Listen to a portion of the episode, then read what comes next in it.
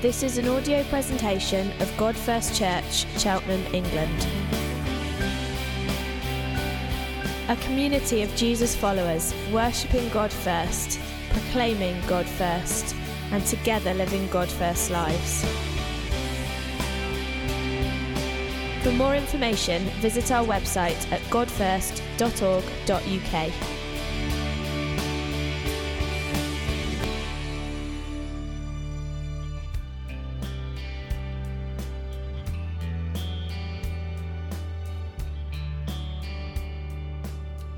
jump back into a, a, practice, a spiritual practice that's been done by the church over, over centuries.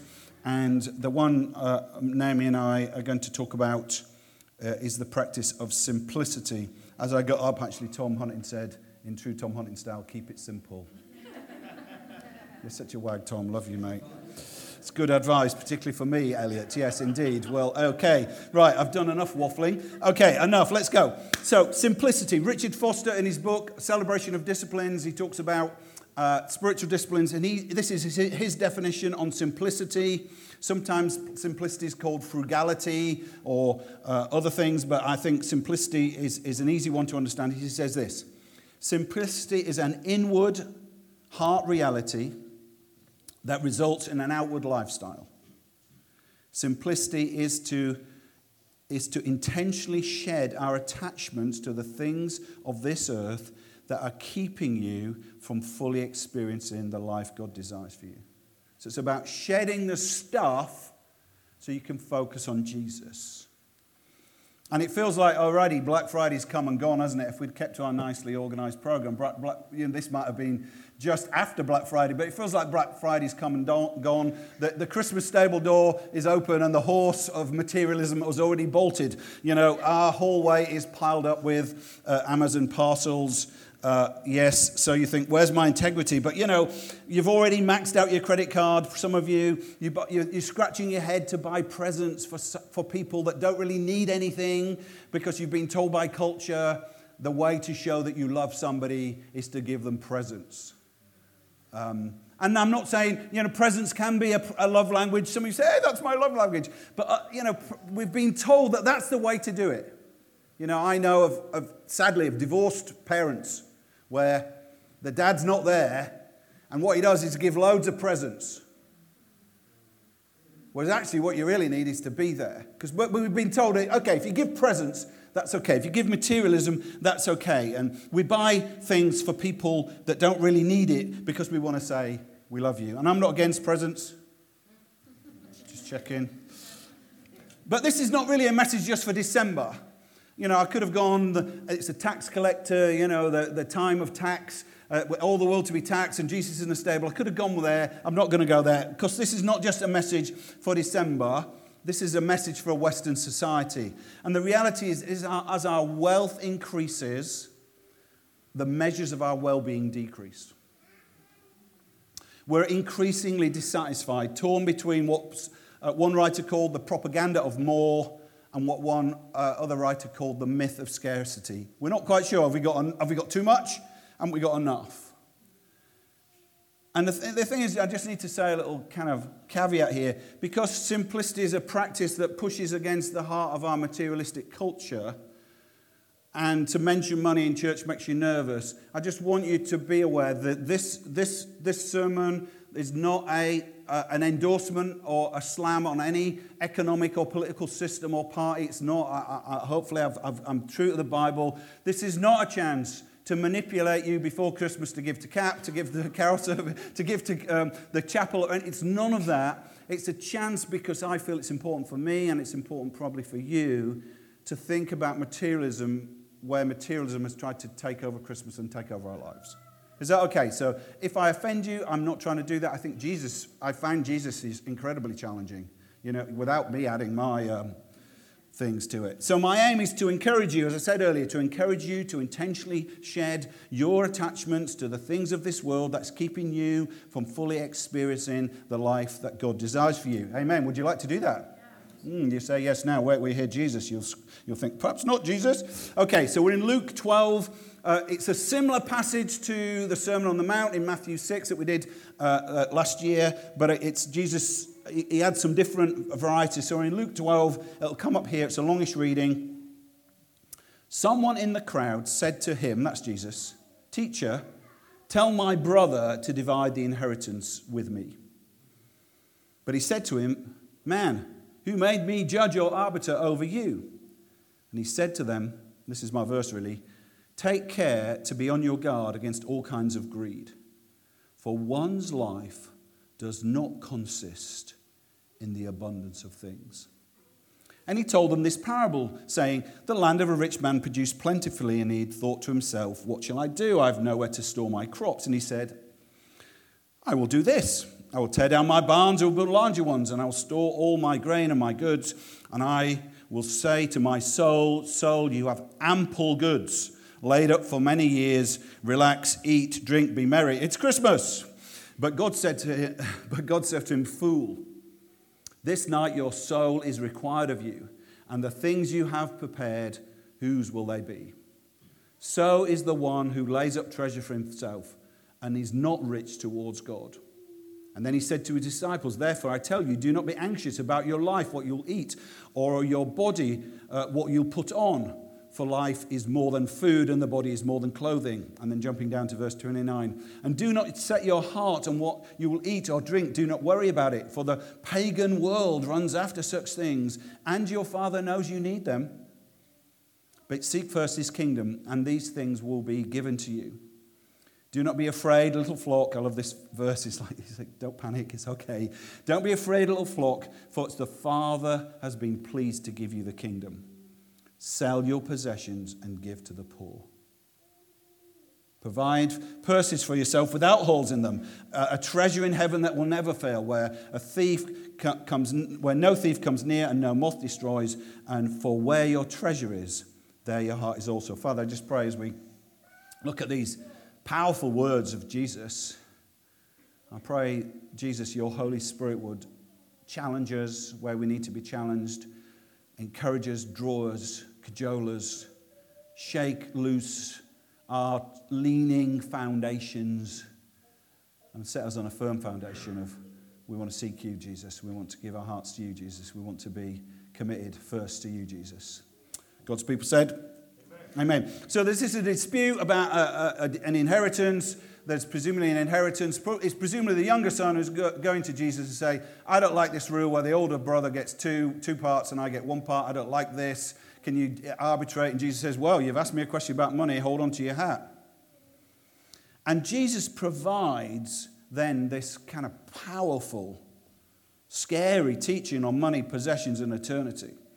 And it's, it's insightful and countercultural then in that agrarian, poor, simplistic culture. If it was applicable then, it's hugely applicable now.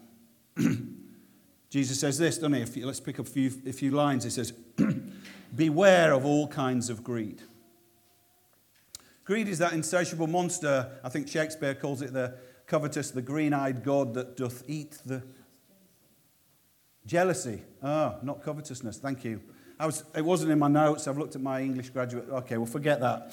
But there is this kind of, there's this kind of greedy, gel, uh, uh, covetous thing that's kind of always whispering in our ear that you want a bit more, that you want a bit more, that you're never satisfied. I mean, you, you, you might have some areas. For me, was, we had a nice lamb dinner as, as lead couples last night, and, and I, I just said to Tom, we could have had two lambs, couldn't we?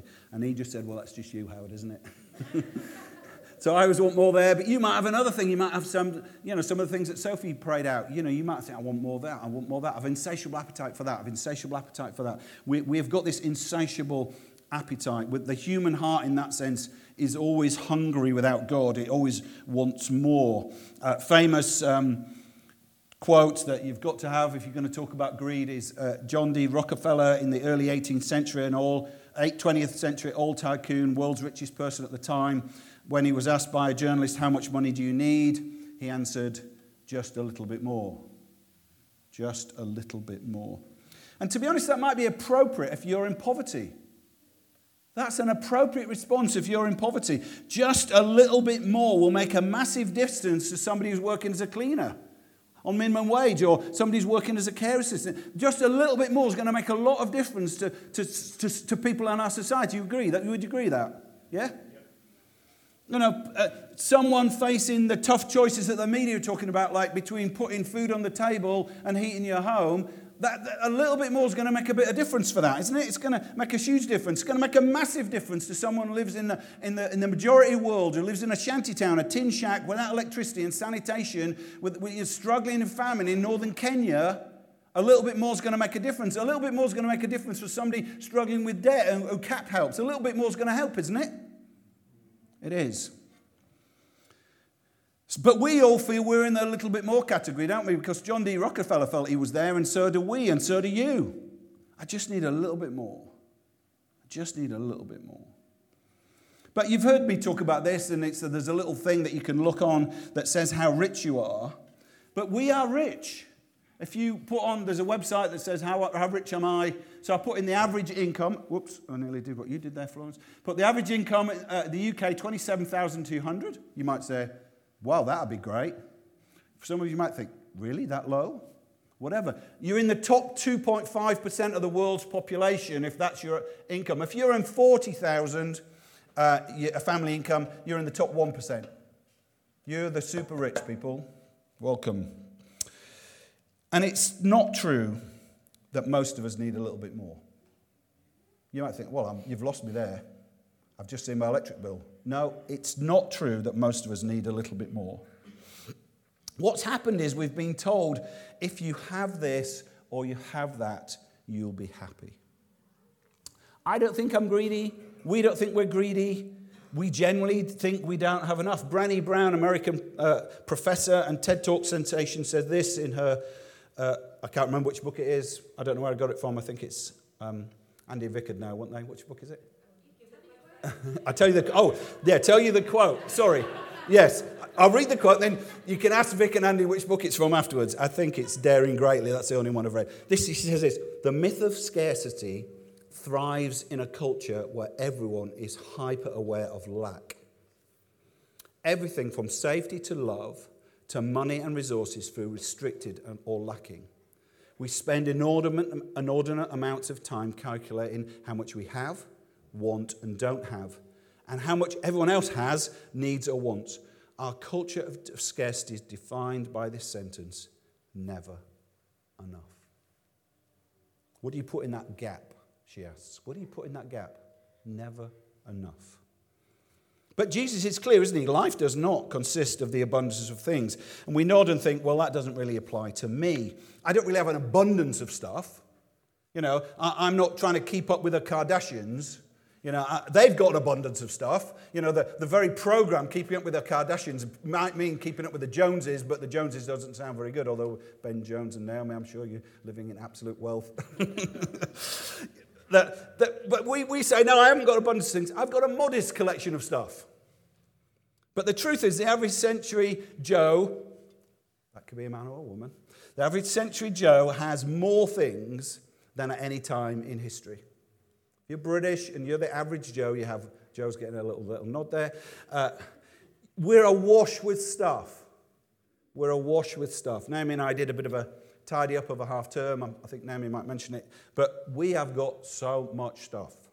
I mean, I've got, I, th- I threw out loads of stuff. We took loads of stuff to charity shops. We went under our beds and thought, whoa, look at the dust and look at the stuff that's found its way under here and in the tops of cupboards and in wardrobes and in the loft space and in the understairs behind the freezer and spilling out into our shed and down the road. And if you've got a garage, you've got no room to put your car in it. Anyone? Mm, yes. I know Mark Clements has turned this into a man cave, so he's allowed. but you know, and then some of us have got so much stuff that we need a storage unit downtown, don't we? We got a lot of stuff. Tens of thousands, maybe hundreds of thousands of stuff. Jesus says life does not consist of the abundance of things. But we just don't believe Jesus, do we? We really don't believe Jesus. We're in church, so we believe him. But really, when we're, when we're on Amazon, we don't believe him, do we? Just one more golf club, that's going to sort you out, Howard. so Jesus tells a tabloid uh, style story uh, for his hearers. And it is a tabloid style story. It's a rags to riches, or it's a rich person getting richer. Uh, it says this. And obviously, these are people who, these people that listen were predominantly work the land, so they kind of knew how things worked when it came to farming. And he said, he says, Jesus says this the land of a rich man produced plentifully. How does that happen? The land of a poor man can produce plentifully as well. Where does that all come from? You can answer at this point. Comes from, from hard work, yeah, that's right. The, the poor man, he didn't work hard enough, that's the trouble. Um, you know, it comes, the, that's, obviously you've got to till the soil, you've got to do your hard work, Elliot, that's true. But the bottom line is, as Jesus says, the, the farmer, whether he sleeps or not, the, the seed does its job, yeah? Where does plentiful uh, land come from? Of all places, it comes from the creation, it comes from the Father, doesn't it? There's a, a rich man produced, land produced plentifully, and he thought to himself, What shall I do? I've nowhere to store my crops. Jesus juxtapositions the bounty of God's creation, the plentiful land, with the greedy, self centered nature of the man. If you read it, uh, he, piles up, he piles up the pronouns. He piles up he. If you read it, it goes he, he, I, I, my, I will, I will, I will, I will, I will, my. He's saying there's a self centeredness about this man, and that's his problem. The Jewish Torah readers, when he asked the question, I've got so much produce, what should I do? If you were a Jewish Torah follower, follower of the law of Moses, the answer would be give it to the poor. Give it to the poor. But this man's problem is not that he's got a lot, but his problem is what it's doing to his heart. He says, I will do this. I will, I will do this. I will tear down my barns. Notice the waste. Notice the impact on the environment. I will tear down my barns. I will build larger ones, and I will store my grain and my goods. And I will say to my soul, You have ample goods. You got enough now. Laid up for many years. Relax, eat, drink, and be merry.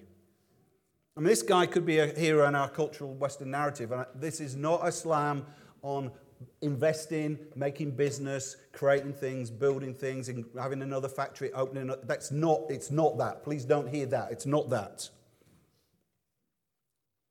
This, not, this is not a, the cultural narrative loves a poor man and becomes rich, nothing wrong with that. But the problem is that Jesus highlights his lack of contentment. He's fallen from the propaganda of more. I will build bigger barns. I'll build a bigger house. Let's get this guy on MTV Cribs. Let's get, this guy on Channel 4's The World's Most Expensive Mansions. I like to look at those mansions and I like to little feed the little, the little greedy covetousness within me. If only it was sunny all the time in Cheltenham. If only I had a pool. If only, if only. I've talked about that too many times in myself. And our cultural narrative mistakes covetousness for ambition. I'm not against ambition. Hoarding, I may need that one day if you're sorting out your stuff, that, that jacket that you've never worn for years, it's in your cupboard. You think, well, I might need it one day, so back in, back in it goes. We, we, we mistake that for prudence. And greed we call drive. We believe the life of, ha- of happiness, the life without worry or anxiety, is secured by ample goods a life that consists of the abundance of things. Jesus brings an eternal perspective. He says, But God said to him, Fool. A fool is somebody who no, doesn't understand God. It's not like they aren't bright, they didn't go to the right university. A fool is somebody who says in his heart, There is no God. Fool, this night your soul is required of you, and the things you have prepared, where will they, whose will they be? The avaricious son is saying, Well, hopefully mine. And the other one say, No, mine. And they start fighting again. And it's like, Oh, okay.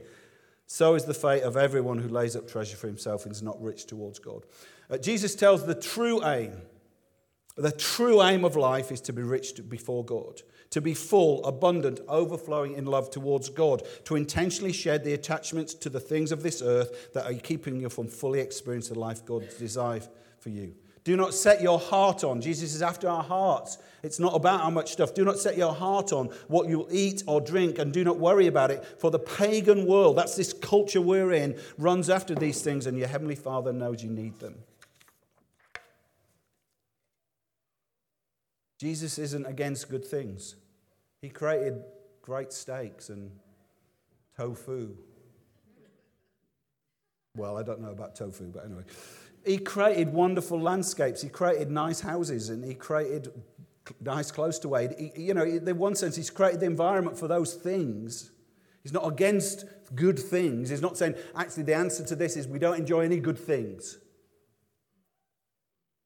No, he's against the desire of stuff forcing our hearts away from Jesus. He's, a, he's against the stuff forcing our hearts away from Jesus. Seek first his kingdom, and these things will be given to you. Don't be afraid, little flock. Your father's pleased to give you kingdom. If you've given to chapel, don't be afraid, little flock. He's got you. He knows you. If you haven't given to the chapel, he still knows you and's got you. Yeah? He cares about you. It's about saying, who do we really trust? Where do we do we say, I've got ample things, eat, drink, relax, I'm fine? Or do we say, I've got a big God? Jesus gives us a really staggering way to get started. Sell your possessions and give to the poor. Right, that's it then. Off you go. I'm not really doing that. I thought Richard, the last few weeks was brilliant. I don't think Jesus is saying sell all your possessions, or am I just wiggling out of it? Am I wiggling out of it? He doesn't say all possessions, but he, I, I certainly expect some possessions. What he's saying is, how have you got enough possessions? There's some possessions that you don't need that you can give to the poor. You can give that away and it can go, you know, whether it's via a charity shop or somebody you know, Naomi's going to get up in a minute and talk about how she does stuff like that. But, you know, well, maybe you're not, I don't know. But, um, you know, we've got enough stuff. We can give it away. We just don't need more and more and more and more. Change your mindset. You know what you've done if you're in this myth of scarcity? You've provided uh, purses for yourself with holes in them. Provide purses for yourself without holes in them. A treasure in heaven, that would be Jesus, that will never fail, where no thief comes near and no moth destroys, for where your treasure is, your heart is also. Jesus is after our hearts. He's after the fact that where our treasure is, our heart is also. Where possessions are held lightly and given away, where God is held tightly. And this changes the way we live. John Mark Comer, favourite of some, not so favourite of others, said this If we're not on board with Jesus' view of money, it could be that, like many Christians in the West, we don't actually believe the gospel of the kingdom. The good news that the life you always wanted is fully available to you right where you are through Jesus. That through him you have access to the Father, Father's loving presence. It could be that you believe another gospel, another vision of the good life of what the good life is and how to attain it. A gospel that makes exactly the opposite claim the more you have, the happier you will be. We just say this one little thing, and then, I'll, well, not quite one little thing, a couple of things. I watched a program on BBC iPlayer. I really recommend it called The, the Century of Self. Search for it on BBC iPlayer. It's a really, really interesting. Somebody's ringing a bell, time up. It's really disturbing narrative about how basically what happened is that the, the, the propaganda or that, that, that Sigmund Freud's ideas about the deep-seated desires of the human heart were used by, by the Nazis to, to create fear of the Jews and this kind of sense of, of, of the Aryan superiority. And it's created this kind of totally irrational response to, to, the, to other humans. And what the, what the program says is it doesn't really talk much about that, but it talks about how, how the, uh, how that was taken and employed by the advertising industry to manipulate the unconscious identities and fears that we have. A guy called Edward Bernays, who was Freud's cousin, suggested that this could be used to make us buy things. In 1913, to encourage women to start smoking, he exploited women's aspirations for a better life in the first wave of 20th century feminism, cigarettes were displayed as symbols of emancipation and equality with men. You want to be free? Smoke cigs. Guess what? It worked. You look at films, early Hollywood films, you know, of, of really attractive Hollywood uh, film uh, actresses, they're now called actors out there both, but film, film actors, female film actors, smoking. Smoking. Looking cool, smoking. Edward Bernays. After the war, the Western economies needed consumers to buy the products of, the, of industry to drive growth. Nothing wrong with that. Nothing wrong with that. It's called Keynesian economics. Nothing wrong with that. Uh, Paul Mazur, who was the bank of now defunct Lehman Brothers, said this in 1960, 50, sorry. We must shift America from a needs to a desires culture. People must be trained to desire, to want new things even before the old things have been entirely consumed. We must shape a new mentality. Man's desires must overshadow his needs. In 1955, this is, I didn't find this quote. This is uh, John Mark Comer found this quote. I just found it chilling, though. 1955, Journal of American Retailing put it this way In the new economic, is it up there? Gospel. In the new economic good news of consumption, the American citizen's first important to his country is now no longer that, that, citizen, to, of that of a citizen, but that of a consumer. Our economy demands that we make consumption our way of life, that we convert the buying and use of goods into rituals, that we seek our spiritual satisfactions, our self satisfactions in consumption. The measure of social status, of social acceptance, of prestige must now be found in our consumptive patterns. The very meaning and significance of our lives today is to be expressed in consumptive terms. The greater the pressure upon the individual to conform to safe and accepted social standards, the more does he tend to express his aspirations and his individuality in terms of what he wears, drives, eats, and his home, his car, his patterns of food, serving his hobbies.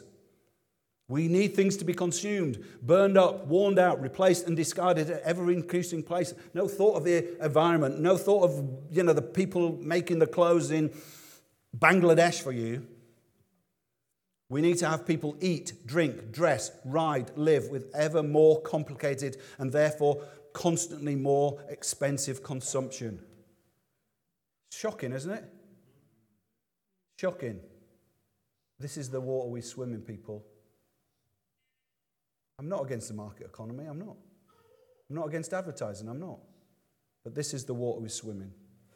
90, how successful was this? So 1955, that quote. 1993, The Independent ran an article, headline Shopping for Salvation. The new religion is consumerism, and massive malls are its cathedrals. Let's bow our heads and pay. Advertising changed from selling information. Here's the two adverts for you quickly. Here's the Model T, first car. Just says the Ford four cylinder, 20 horsepower, five passenger touring car, 850 bucks. That's how advertising was. It says this is information, this is what you need. You might need a car, you got five, you can sit in it, it goes as fast as 25 horses. Super, buy it. This is, this is Mercedes from last year. What's it selling? Pure attraction. You drive one of these? Mm-hmm. You know how it's good for you, boys. You know, what's it selling? It's selling a lifestyle, and that's what has happened. And this is the water we swim in. We're conditioned to want new, new, new, to crave more, more, more. One quote, and then I'll let Nays get up. Richard Foster writes Inwardly, modern humanity is fractured and fragmented trapped in a maze of competing attachments, making our choices out of fear of what others will think of us. Our lack of a divine center, Jesus in the center, has twisted our need for security and led us to an insane attachment to things. Until we see how unbalanced our materialistic consumer culture has become, we will not be able to deal with the mammon spirit within ourselves nor desire Christian simplicity. Oof. Uh, I'm preaching this to me. I am preaching this to me. Let me just read you a couple more things. Christian simplicity has the inward reality of an uncluttered heart. My heart, I have to fight Twitter. I'm still fighting Twitter. Twitter wants to talk to me all the time. And I think, oh, it's my newspaper, it's my sports page, it's how I find out about what's happening in the world. But it wants me all the time. It keeps reminding me when I'm not on, it says, hello, sends a little notification. It wants my heart cluttered, the outward reality. It, it wants my heart cluttered. But, but, but, the, but the outward reality of, of a cluttered heart is, is that possessions become what we focus on, that we focus on our possessions and, and their lack. And, And, and instead of believing the gospel that Jesus is really enough, we start to say, no, things are really enough. It's an outward lifestyle that flows from an inner reality of who or what our treasure is and what our heart's centre. Randy Alcorn, in his book written 20 years ago called Money, Possessions, and Eternity, says this Examine what a person does with their treasure and possessions, and it will tell you where their heart is. In that sense, the story of our money and possessions is a store of our lives. Then Richard Foster says, The person that does not seek God's kingdom first does not seek it at all. We need simplicity. We need to say enough of stuff.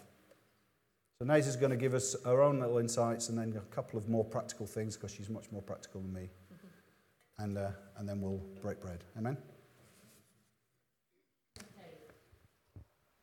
Is this on? Oh, it is. Okay, so um, I'm aware that when I'm speaking to a whole group, I am like a 53 year old lady who's got a very different background from a lot of you. So I'm not telling you how to live. Um, this is just my my life and experience. So you know, some of the things you might think, oh, that's that's helpful. Some of it you might think I can't relate to that at all. But yeah. Um, Okay, so when I talk about simplicity, I'm defining that as a radical, simple material life, as well as a slower, uncluttered life. So Howard's talked quite a lot about possessions, and I think, yeah, um, simplicity does involve all the stuff we have, but also it's about just our overall life, how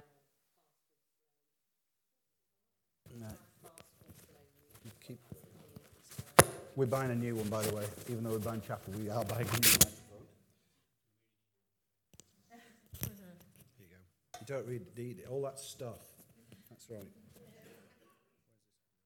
I'll just hold it or put it on there. Yeah. Okay, so um, I'm going to read a different passage. I thought the ones Howard read were brilliant, but I'm reading from 1 Timothy 6.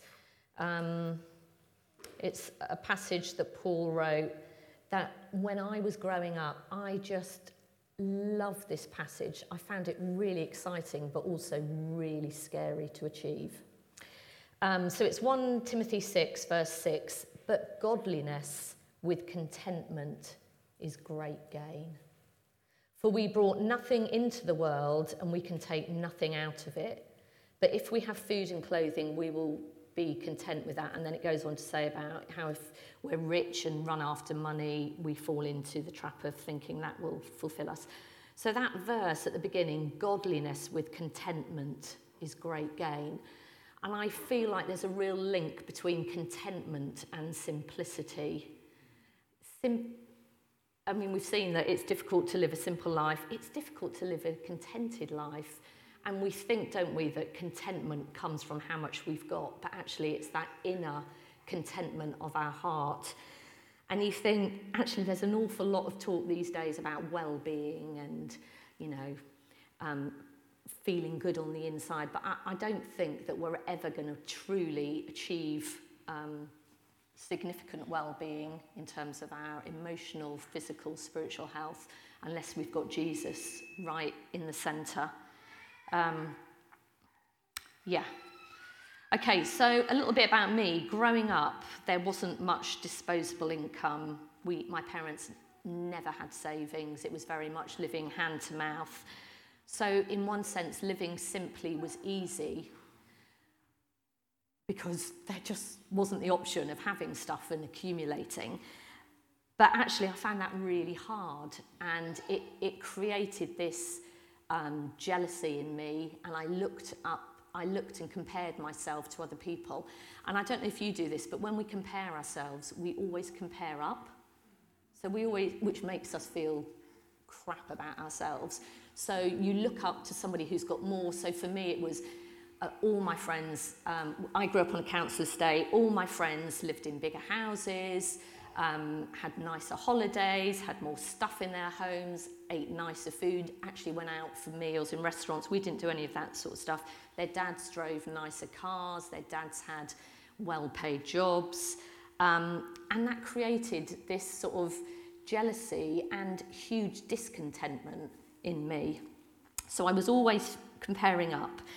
Um, and yet I love that passage about godliness. I, you know, I love Jesus, and I was like, how, how does it work that you love Jesus and you feel content and you live, live simply, but you're struggling with all these messages from, from the media and advertising that actually to really feel content, you do need to have that really nice house or that lovely pair of jeans or that phone or, or, or whatever it is.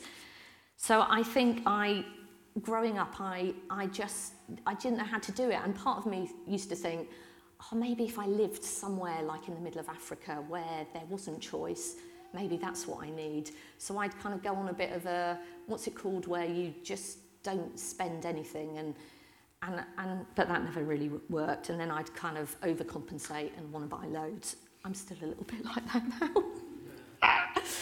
um, so when I was 19, I went to India, and that was a complete eye opener for me. I went for three months, and it just showed me, oh my goodness, how blessed I am, even though I didn't feel it compared to my contemporaries. Um, I have got so much. And you know you're exposed to poverty on a large scale and you think wow. Um, so the people i lived with in india I, I lived with families from a church you know they they didn't have very much money. And yet they were incredibly generous with what they had and the shops didn't contain loads of things so i don't know about when you go shopping the choice is just mind-blowing isn't it it's and and it takes so long and oh do i need that and that in the shops there, there was just one brand of everything, and I, I really like that actually. Um, so now I try and shop in smaller shops that don't have so much choice. And I know you're thinking, oh, oh well, it could I could go for the cheaper one, but actually you just spend loads of time choosing and feeling discontent with your choice. So, so I kind of do try and, and shop in smaller choices where there's um, where there's less choice. So returning to the UK, I found it really hard because I was like bombarded with choice. I can also remember my parents, um, who didn't have loads of money, there was mould on the bathroom ceiling, and that really irritated me growing up. And I'd think, why on earth don't you sort it out? Because they couldn't afford to, and it wasn't priority. And then coming back from India, I just thought, it really doesn't matter in the great scheme of things. So, you know, maybe there's things that you're living with that are less than perfect, less than ideal, but it doesn't matter, does it? When you, when you compare yourself down, which is something that we don't do very easily, you realise actually this might be an inconvenience for me, but it's fine. I've got so much more to be grateful for. Um, okay, so just really briefly, a few practical things of what I've done over the years to try and cultivate a simple life. I think number one is be thankful for what you've got.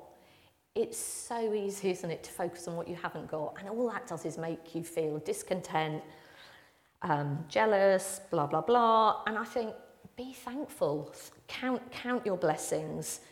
You know, most of the world doesn't have access to clean running water to safe housing, to a change of clothes and food daily. So I think focus on what you do have and be thankful. Um, the second thing is travel light.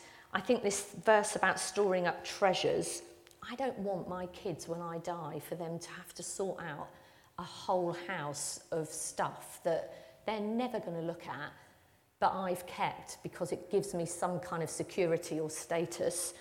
Um, so during lockdown, I mean, we did it recently in half term, but during lockdown, we spent um, a lot of time sorting through stuff in our house. And I love reading and I've got lots of books. And I just felt really challenged like, why am I keeping these books? Like, am I ever going to look at them again? So I'm, I'm, you know, I'm not into getting rid of everything, but we took hundreds and hundreds of books, didn't we, to the charity shop in different box loads. Um, yeah, so I'm just trying to travel light. Um, I sort through my clothes regularly. I take those to charity shops. Um, I pass on to friends. So something that I'd, I'm a bit bored of wearing, I give to someone else. And equally, I love it when people give me stuff. I really like recycling.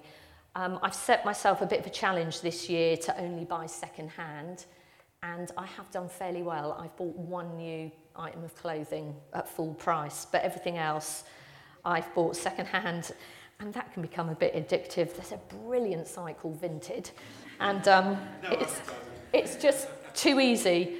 Um, but yeah, second hand, it's better for the environment, it's cheaper, and I love the idea that things get passed on and, and recycled, that someone else can make use of something that you know you don't need or want anymore. I think reminding, so that was third by second hand.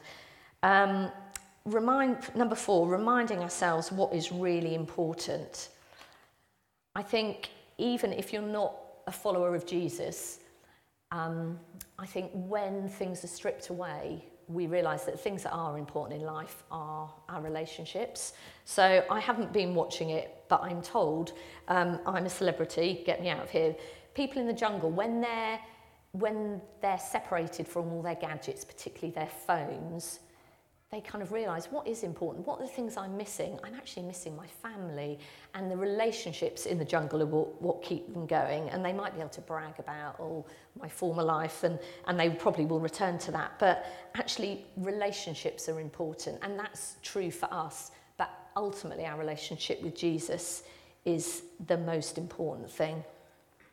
Um, I was really impacted by Tom Bradbury's preach I don't know if it was earlier this year or last year. Okay, when he talked about how our phones, just being in constant contact with our phones and then pinging us, oh, this is what you need and this special offer. And, and Howard and I have tried to get rid of different apps so that we're not so bombarded um, by these messages of buy more, have this. So I think it's about saying yes to the right things and saying no to other things. Um, fifthly, I think it's about organising your life around what does you good. And this isn't to cultivate a very me centered life and, oh, I'll just do lots of yoga or eat lovely food or have lovely holidays. Um, it isn't to create that, it is to actually create space for time with Jesus. So, what Kezia said about actually reading his word, I think when I get frantically busy and my mind's consumed with consuming, I don't have time to think about Jesus. And I'll read my Bible. I've, um, I read with a friend, I read with Alina every morning um, a verse, a chapter. And when I'm really busy, those, those words of life just kind of, they might feel like they've landed and then they just go. And you think, actually, we need to simplify, to slow down so that those truths of Jesus really get into our heart and we can think about them and digest them and how's this going to change how I live and what's the implications and all of that.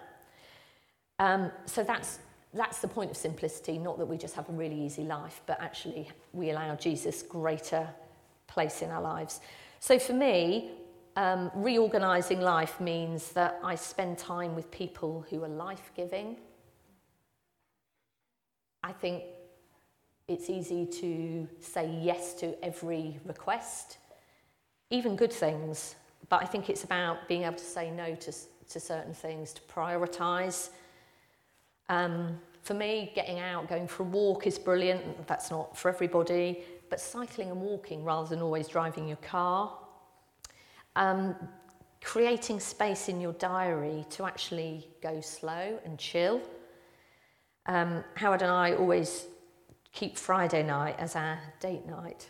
Actually, it's just a, we're exhausted. We've got to the end of the week. We'll just crash. So it's not a quality date night, but we, we need to expend some money on we do. Consuming. I know I'm not very good at that. Um, but keeping, you know, I think if you've got stuff on all the time, and I think if you've got children, it's easy to fall into the trap of, oh, they need to have music lessons and sport lessons, and they need to speak three languages, and they need to be able to cook, and they need to, and you, your kids are just exhausted. And I think kids just need time to be and to go slow, and we do. If we, all our lives are in the car running our kids here, there, and everywhere, I just don't think that's great. But that's hard when, you know, if you're a really you know, caring middle class parent, actually you do do all these things, but actually we might need to say no to that. Um, yeah, I've nearly finished. So I think there are seasons in life when it's easier to go slow or to live simply. And I appreciate that we've come through the incredibly busy decades of raising a family. But I still think there are choices that we need to make or you need to make wherever you're at. You can throw yourself into to work or seeing people or hobbies. And there, there's always things trying to grab our attention and our time and our energy. Um, I was going to bring, there's that brilliant visual. Um, I, I don't know whether anyone did this at church, but where you're talking about priorities and you have like big boulders and smaller boulders. And if you put the small things in, there's no hope of getting the really big things.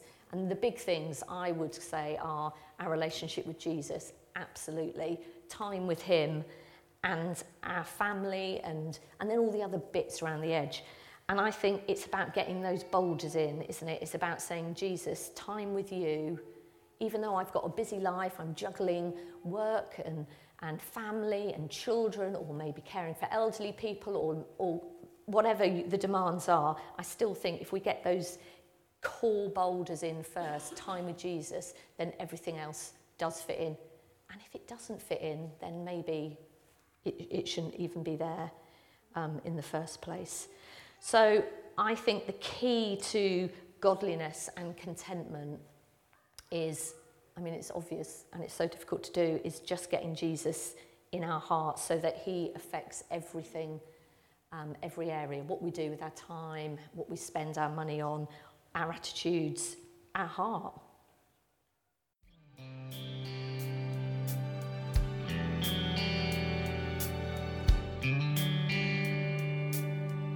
For more information, visit our website at godfirst.org.uk.